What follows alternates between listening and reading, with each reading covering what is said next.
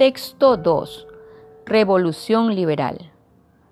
El general Eloy Alfaro constituye un referente histórico para el pueblo ecuatoriano, por ser líder y propulsor de la gesta revolucionaria liberal comprendida entre los años 1895 y 1912. El 5 de junio se recuerdan 119 años del inicio de la Revolución Liberal, que dejó un amplio legado histórico en el Ecuador actual. La constitución alfarista estableció la libertad de cultos, proclamó la igualdad ciudadana ante la ley y derogó la pena de muerte.